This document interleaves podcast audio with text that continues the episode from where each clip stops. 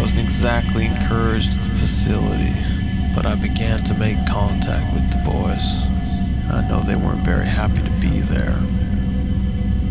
Whereas once they had regularly explored every extremity of their senses in a profoundly intense and otherworldly dream state.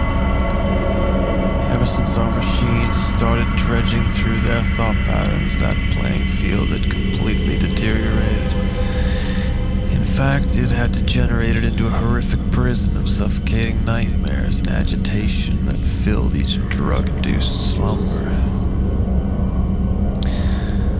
I witnessed the powers they had harnessed, the very reasons why they had been confined there, and somehow I became a part of their journey.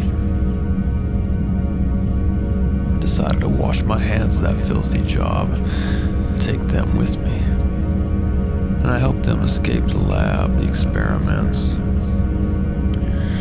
And from then on, I learned a hell of a lot about the Polar children. Their instructions led me to abandon a life that I will never look back on. They saved, they me. saved me. Just like they'll save the others. The others. And all of you. All of you. It's under a shadow of obscurity